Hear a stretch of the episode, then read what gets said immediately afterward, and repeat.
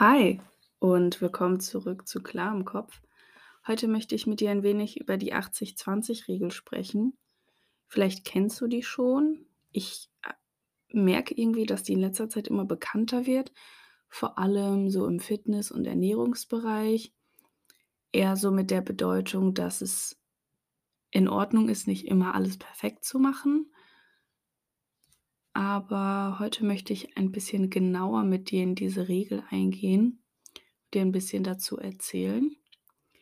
Ich habe die das erste Mal so 2016 oder 17 oder so gehört. Da habe ich für eine Klausur gelernt und mein Vater kam dann irgendwann mal zu mir.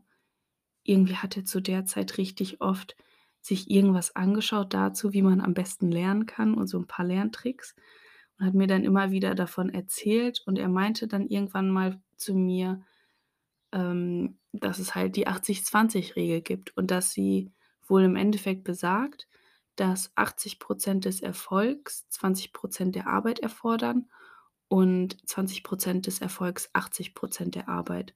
Das heißt also, es braucht nur 20% deiner Arbeit oder deines Aufwandes, um 80 deines Ziels zu erreichen, als die restlichen 20% um 100% deines Ziels zu erreichen. Bei mir wäre das in dem Fall gewesen, es braucht 80 der äh, es braucht 20% der Arbeit, um 80% der Note zu bekommen, das heißt 'ne 2.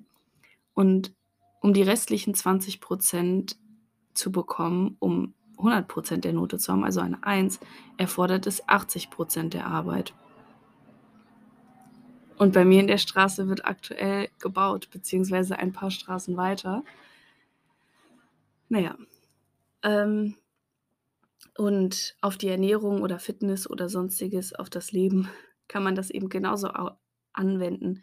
Es ist halt einfacher, sich 80% der Zeit gesund, ausgewogen oder sonst wie zu ernähren, als den Aufwand aufzuwenden, die restlichen 20% auch perfekt zu machen.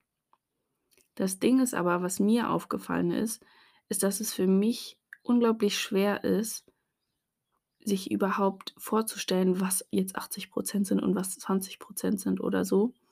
Weil manchmal denkst du dir so: „Ja, ähm, ich ernähre mich immer gut und ja, okay, 80-20-Regel heißt, ich kann ja mal etwas essen, was sozusagen nicht perfekt wäre in der Ernährung.“ So.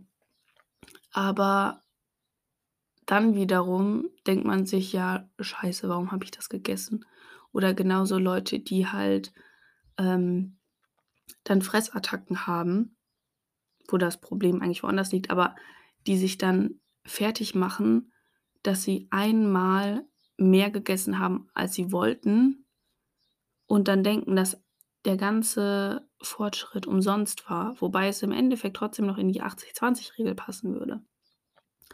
Und dieses Problem hat Rondo Belli in seinem Buch „The Art of Thinking Clearly“, glaube ich, auch erklärt.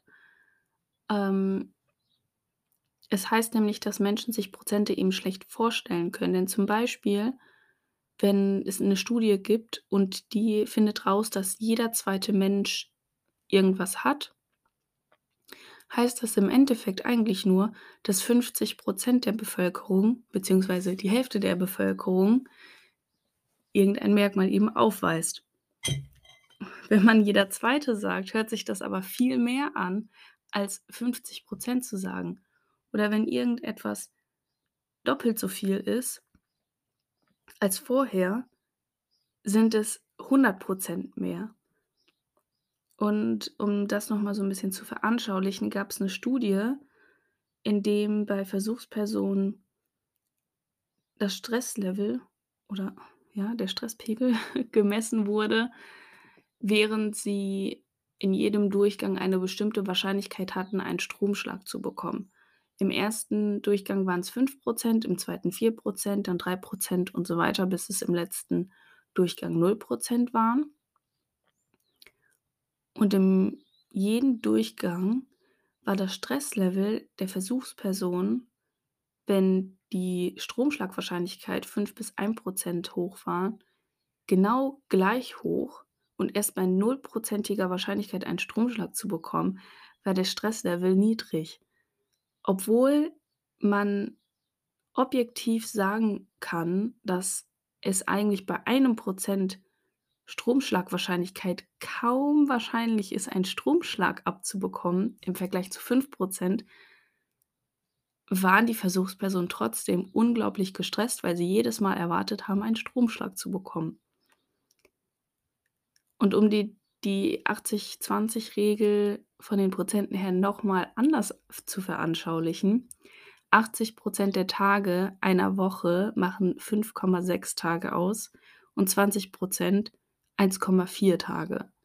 Das heißt, du könntest, was auch immer dein Ziel ist, was auch immer du machen möchtest, 5,6 Tage oder 5 bis 6 Tage diese Sache gut machen und ein bis zwei Tage dich einfach mal entspannen und einfach mal nichts machen.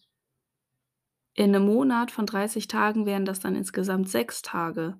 Das heißt, es ist in Ordnung, eine Woche bis 6 Tage dich einfach mal zu entspannen, einfach mal nichts zu machen, wenn du den restlichen Monat sozusagen Gas gibst. Und im Endeffekt hoffe ich, dass du aus dieser Folge lernst, dass du nicht allzu streng mit dir selbst sein solltest und dir auch Tage zulassen solltest, an denen nicht alles perfekt läuft, weil nicht alles perfekt laufen kann und es 80 Prozent der Arbeit erfordert, dass bei dir jeder einzelne Tag perfekt läuft.